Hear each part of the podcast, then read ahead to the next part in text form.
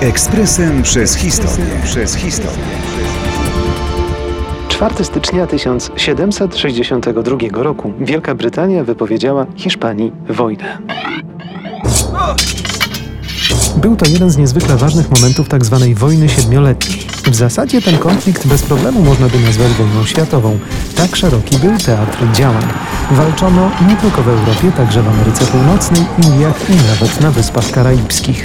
Historycy wolą jednak w tym przypadku sformułowanie wojna homogeniczna, gdyż w swej istocie konflikt był właśnie wojną o hegemonię pomiędzy mocarstwami. Jak w każdej wojnie, nikt tak naprawdę jej nie wygrał, bo po każdej ze stron bilans strat był ogromny.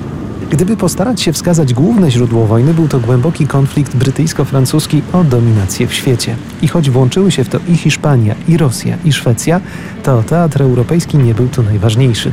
Anglicy i Francuzi odgrywali role kluczowe, ale w rozgrywce kolonialnej. Co było dla nich wygodne, obie strony zaczęły walkę na terytorium amerykańskim. Brytyjczycy okazali się zdecydowanie silniejsi, odnosząc liczne zwycięstwa i spychając Francuzów. Przez następne ponad 100 lat to korona brytyjska będzie rozdawać kolonialne karty. Przypieczętował to pokój paryski zawarty w lutym 1763 roku.